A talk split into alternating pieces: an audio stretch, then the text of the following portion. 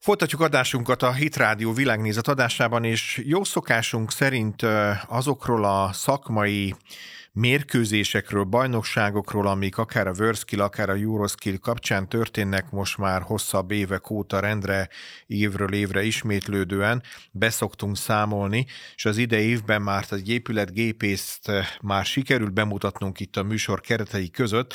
Én most arra kérem a rádió hallgatókat, hogy fantáziáljanak el azzal az érzéssel, hogy keresnek egy festőt, szobafestőt, és bejelentkezik önhönökhöz egy 20 éves fiatalember, aki Európa bajnok szobafestő. Szerintem hátradőlnek a nyugalomtól, hogy itt aztán most biztos, hogy minden rendben lesz, és nem kell fogniuk a fejüket, de hogy mi kell keresztül mennie egy ilyen Európa bajnok szobafestőnek, azt kérdezzük meg magától a bajnoktól, Címer Bálintól, aki itt van velünk, Zoomon áll rendelkezésünkre. Jó napot, Bálint, üdvözöljük itt a Hit Rádió vonalában. Jó napot, én is üdvözlök mindenkit. Nos, tehát aranyérmet nyert a szobafestők, mondhatni Európa bajnokságán, de hát ez egy, ugye ez egy eh, skill, Euroskill bajnokság volt Lengyelországban, eh, ahol több szakma is ugyan mérkőzött önökkel párhuzamosan. Kicsit meséljen nekünk azért a verseny előtti időszakról, magáról a versenyről, és egyáltalán hogy mérettetik meg ez a szakma, a szobafestők szakmája egy ilyen Európa bajnokságon. Hát ugye ezt úgy kell elképzelni, hogy a válogató versenyek azok minden évben szoktak lenni. Nekem a negyedik évben sikerült bekerülnem, a, tehát akkor sikerült nekem megnyernem ezt a versenyt, és úgy kerültem ki a nemzetközi válogatóba, a festő versenyre, és akkor tavaly voltam Európa világbajnokságon, Bolzánóban, és azt előzte meg egy jó fél éves felkészülés, és ez ugyanígy volt idén is, az Európa-bajnokságra készüléskor, tehát az is egy jó fél év volt, amit intenzíven készültem, és ugye hát a versenyt úgy kell elképzelni, hogy az Európa-bajnokság az három napos, a világbajnokság az négy napos, de a három nap előtt van még egy nulladik nap, amikor a falakat kisorsoljuk, és tehát akkor van kisorsolva a fal, és akkor látjuk először a felületet, hogy min kell nekünk dolgozni. Hm. Egy picit azért a, túl leegyszerűsödik ez a fél éves előkészület, azért ezt a rádió hallgatók, főleg akik a szakmához nem feltétlenül állnak közel, de a végeredményt azért szívesen nézik. Hogy kell ezért ezt elképzelni? Tehát lehetőséget kap egy műhelyben, műhely körülmények között, vagy más körülmények között, hogy gyakoroljon? Tehát miből, miből áll a felkészülés maga? Tehát ugye nekünk a versenyen ötfajta feladat van, ötfajta modul, tehát abban az ötfajta feladatban kell tapétáznunk, kell ajtót mázolnunk, kell design feladatunk van, ami egy falra szerkesztett mintából áll, amit szabad kézzel kell kifesteni. Akkor van még egy gyorsasági feladatunk, amit ugyanígy szerkesztéses feladat, csak azt már nem szabad kézzel kell elfesteni a széleket, hanem maszkuloszalaggal el lehet ragasztani. Uh-huh és akkor van még egy ötödik feladat, az egy szabadon választott feladat, ami azt mondja, hogy az minden versenyzőnek más feladatja van, vagyis minden versenyző más csinál, mert az az adott, ö, ö, ami hozzá közel áll a szakmából, azt a részt mutatja be. Meg lehet ezt tudni, hogy önhöz mi állt közel? Tehát mi, mi az, ami úgy ebből a szakmából tényleg olyan az ön számára olyan unikális, olyan érdekes? Hát a díszítési rész, tehát az egy sablon technikával készített antikolt csempe hatású fal. Hmm, az tényleg nagyon izgalmas lehet. Uh, jó, és egy picit még, a, még az előéletről, tehát még miért a versenybe belecsapunk, engem azért az érdekelne, hogy hogy kerül egy 14 éves srác aki az általános iskola padjaiból kikopik lassan, és elkezd szakmák után érdeklődni, hogy jött a döntés, hogy szobafestő legyen?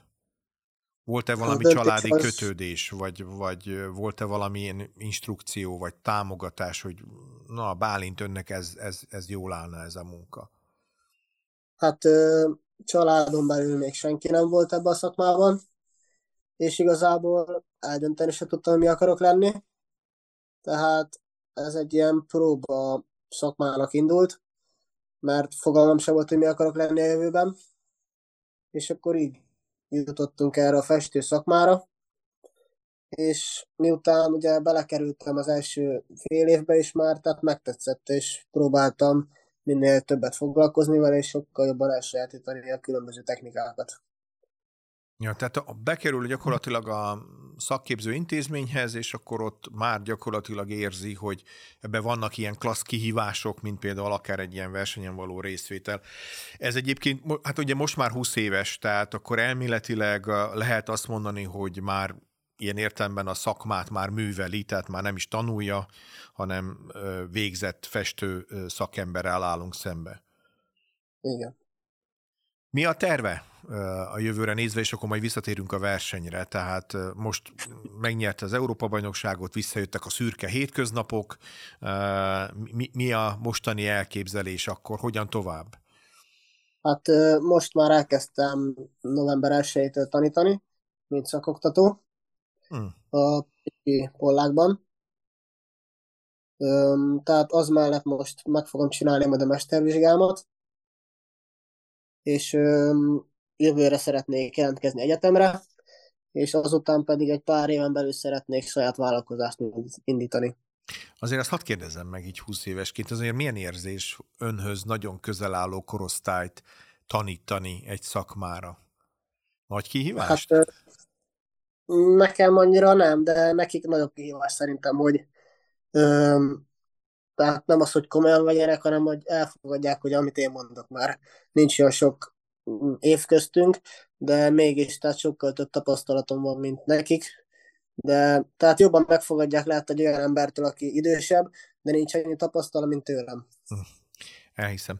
Na, akkor térjünk rá a versenyre. Tehát Lengyelországban volt maga a verseny, ugye kisorsolták a falakat, tehát hogy kinek milyen felületen kell elkezdeni ezt az öt kategóriát, vagy öt modul, tehát mindegyik egy transzparens, egy felületen zajlik?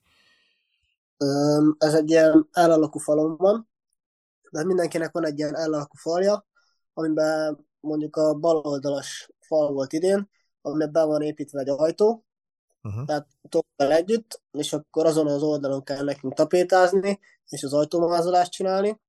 Akkor van egy az ellalaknak ugye a másik része, az egy ilyen 4-5 méteres fal szokott enni, és akkor a maradék három feladat pedig ott helyezkedik el egymás mellett. Hmm. Mit lehetett tudni a mezőnyről? Tehát a versenytársak honnan jöttek, honnan érkeztek, ismeri-e őket már előzetesen, tehát mondjuk a tavalyi világbajnokságon találkozott-e már egyik-másik szereplővel? Tehát lehet-e esélyeket latolgatni, amikor föláll a mezőny? Hát igazából sok esélyt nem tudunk nézegetni, tehát ahhoz tudjuk viszonyítani, hogy a felkészülés milyen jól ment, és hogy ott milyen jó pontokat értem el.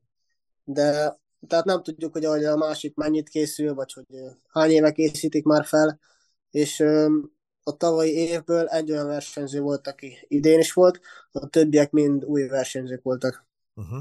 Pontszok, pontszámokat említett, azért kicsit segítsen ezt is elképzelni, hogy uh, mit is jelent ez, tehát mire lehet pontot kapni, mi az, ami esetleg uh, mínuszt jelent, tehát hogy nem lehet rá pontot kapni, tehát mik azok a, a pontozásos feltételek, amik mentén össze lehet gyűjteni itt, itt egy aranyérmet?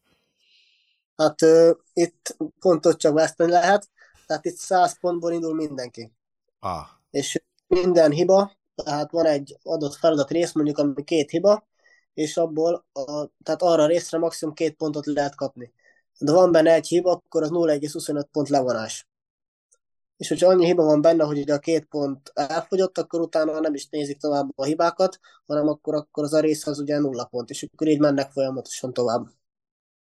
Ú, ezért ez szigorúnak hangzik így. És ez mekkora a, zsűri, tehát hány főből áll a zsűri, milyen típusú a munkavégzés? Megosztják egymás között, hogy ki mit vizsgál? Hát úgy vannak a zsűri, igazából, hogy a minden országnak, tehát nekem is volt egy szakértőm, aki kísért a versenyre, és aki ugye felkészített a versenyre.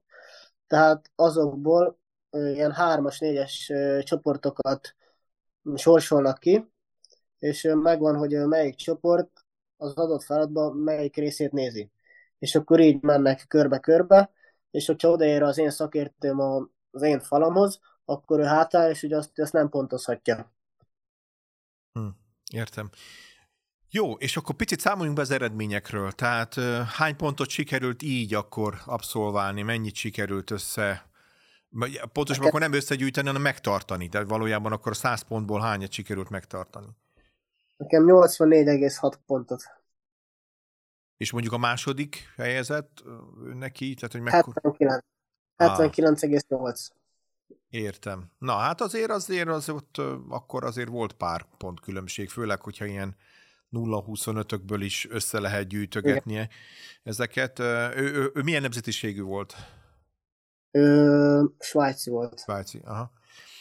Jó, ö, egy záró kérdést engedjen meg még, és jellemző dilemma a festőkkel, ugye, mert ők azok, akik a végleges felületet fogják adni a, az adott helységnek, hogy baj van azzal, amit csináltak az előtte lévő szakik. Mondjuk a villanyszerelő nem jól tüntette el a, a villanyszereléshez használt ö, ö, kiállásokat, vagy a köműves nem jól falazott. Ezt a dilemmát fel lehet oldani, hogy ne egy ilyen, mindig egy ilyen nagy kihívás legyen ebben a dologban, vagy a festőnek egyszerűen tudomásul kell vennie, hogy ez a dolga, és szépet kell átadnia, mert tudja, hogy ő lesz az, aki a megrendelő megelégedését el fogja érni. Hát ugye, tehát mi festők tudjuk, hogy, hogy az, az előttünk lévő szakemberek ugye mindig azt mondják, hogy majd a festő megoldja. Igen, Tehát a festő nem mondhatja ezt, utána nem jön már senki. Ez így van. Tehát nekünk már muszáj ugye tökéletesre megcsinálni a falat, hogyha valami nem is úgy van, ahogy kellene.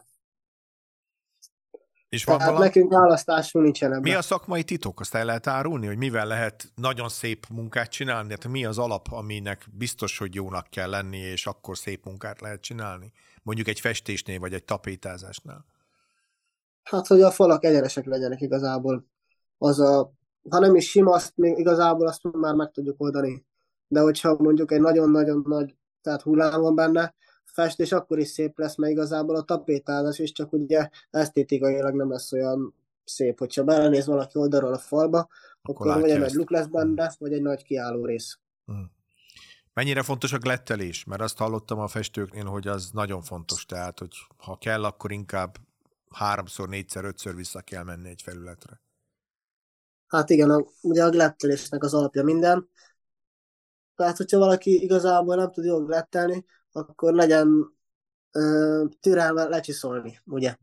De azért szoktuk ugye sokkal többször áthozni, hogy ne kelljen annyit ugye csiszolni a végén. És egyébként hogy látja ön, hogy az építőiparban most a szakmának a megbecsülése, a szakmának a reputációja mennyire változott mondjuk az elmúlt 10-15 évhez képest. Tudom, hogy ön fiatal, azt nem tudja elmondani, hogy 5 éves korában mennyire becsülték meg a festőket, de azért biztos, hogy hallja a szakmából ezt. Hát szerintem most egyre többen választák ezt a szakmát, és tehát sok új dolog is van benne, és szerintem ezért több embernek is megtetszik tehát a fiatalok körében is. Tehát belelátnak, hogy nem egy annyira bonyolult szakma, van benne bonyolult rész is, de a végeredmény ugye könnyen lehet szép dolgot vele csinálni. Én szerint, engem ezt fogott meg benne, hogy akár gyorsan, és nagyon szép dolgokat lehet vele csinálni. Hmm. Hát ehhez kívánunk sok sikert és jó egészséget. Köszönjük, hogy a Hitrádió rendelkezésére állt. Cimmer Bálintal, WorldSkill bajnokság, Euroskill bajnokság szobafestő kategóriában aranyérmesrével beszélgettünk. Köszönöm, hogy itt volt velünk. Köszönöm én is.